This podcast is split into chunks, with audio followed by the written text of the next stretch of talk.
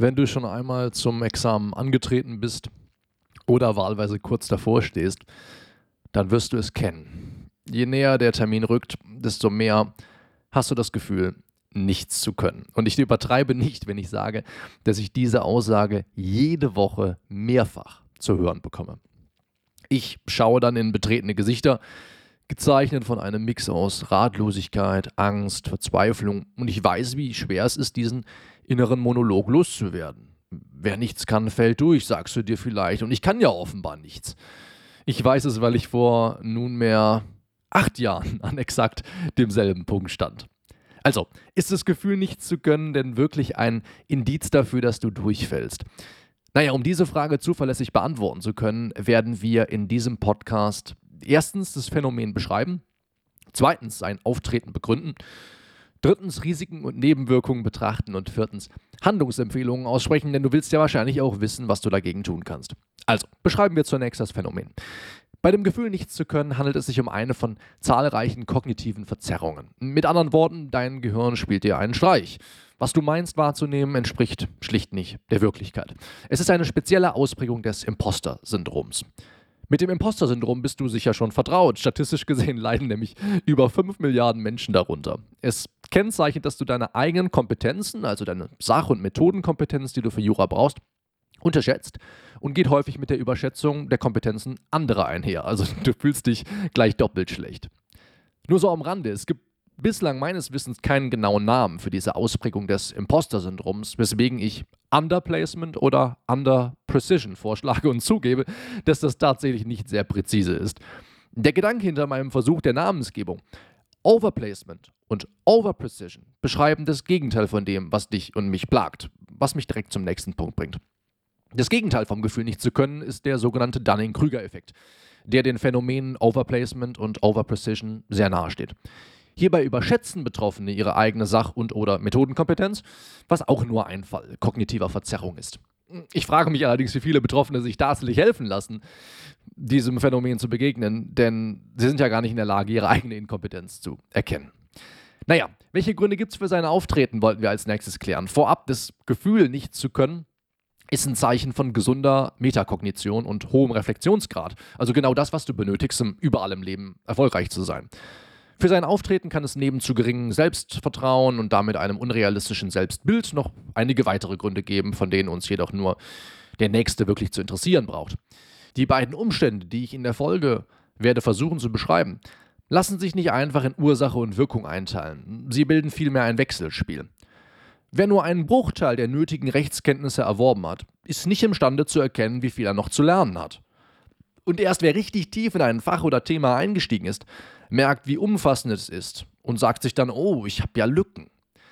Solltest du dir also in allen Pflichtfächern die gesetzlichen Grundstrukturen der zentralen Rechtsnormen angeeignet haben und zudem etwas mit den wichtigsten ungeregelten Instituten, also Vertrag mit Schutzwirkung zugunsten Dritter, darf der Bundespräsident sich weigern, das Gesetz auszufertigen, Erlaubnis Tatbestandsirrtum, solltest du mit diesen wichtigen ungeregelten Instituten hier beispielhaft aufgezählt etwas anfangen können, dann bist du auf der sicheren Seite.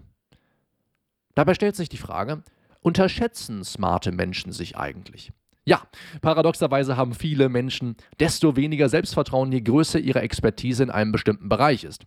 Expertinnen und Experten haben eine starke Metakognition mit Blick auf ihr Feld. Sie wissen sozusagen, was sie nicht wissen und sind in der Lage, Komplexitäten zu erkennen, die eine Person mit nur sehr begrenztem Wissensschatz übersehen würde.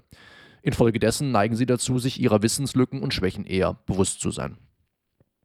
Jetzt haben wir Gründe fürs Auftreten geklärt und wir haben das Phänomen beschrieben. Wir wollten über Risiken und Nebenwirkungen als nächstes sprechen. Und da frage ich dich vorab, erst die schlechte, dann die gute Nachricht oder vielmehr die guten Nachrichten.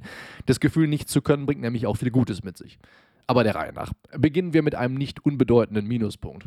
Du schiebst die Anmeldung zum Examen länger als nötig vor dir her und verpasst damit womöglich den idealen Zeitpunkt. Da könnte man dann wiederum die Frage aufwerfen, ob es den überhaupt gibt. Wie meine ich das eigentlich? Naja, in der Theorie läge der ideale Zeitpunkt für deine Examensanmeldung immer in der Zukunft.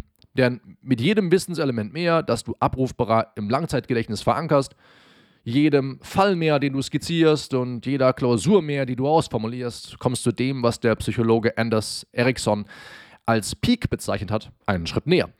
Allerdings, und das wirst du auch wissen, löst eine langwierige und intensive Examensvorbereitung enorm mentalen und emotionalen Stress in uns aus.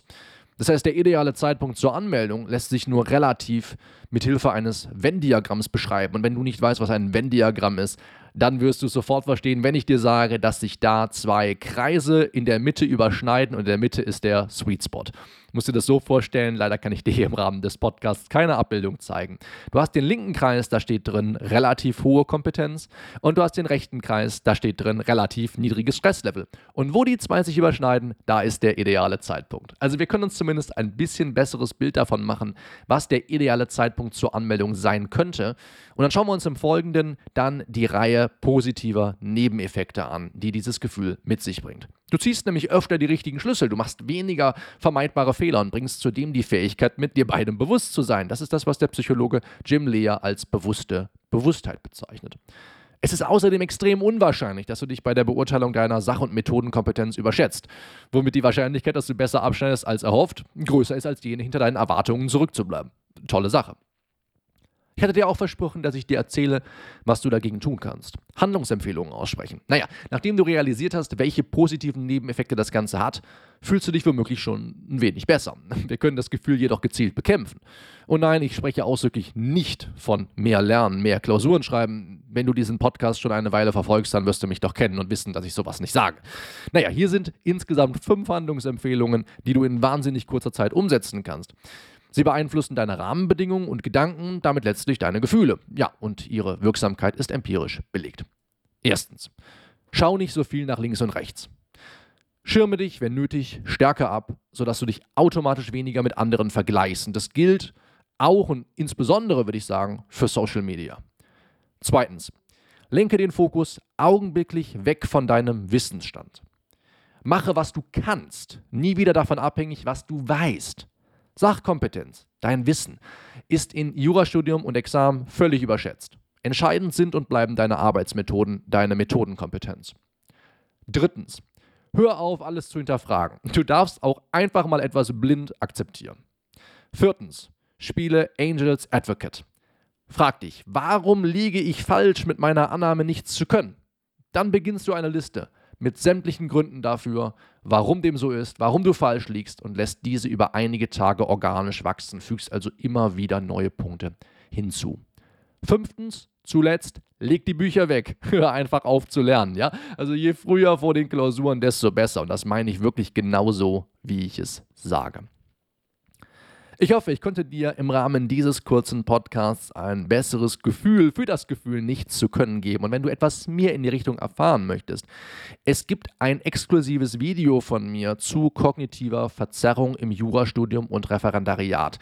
Dieses Video habe ich der Endlich Jura Akademie entnommen. Das kannst du dir vorstellen, wie alles, was ich habe zum Studium und Ref gebündelt in einem großen Produkt. Und in diesem großen Produkt mit, ich glaube, über 80 Videos mittlerweile, ist dieses eine Video ein Teil davon. Also ein exklusives Video zu kognitiver Verzerrung im Jurastudium. Du musst nichts kaufen, du musst keine E-Mail-Adresse hinterlegen, du musst dich nicht anmelden, registrieren oder sonst was. Du kannst dieses Video einfach schauen, indem du auf den Link in den Show Notes klickst. Ja, mehr musst du eigentlich auch nicht wissen. Und wenn du dich weiter einlesen möchtest, findest du ergänzende Informationen zu den verschiedenen Formen der Overconfidence Bias dann auch, wenn du mal Psychology Today und Overconfidence Bias bei Google eingibst. Schön, dass du zugehört hast. Wir sprechen uns hier auf dem Podcast sicherlich ganz bald wieder. Mach's gut. Bis dahin. Ciao.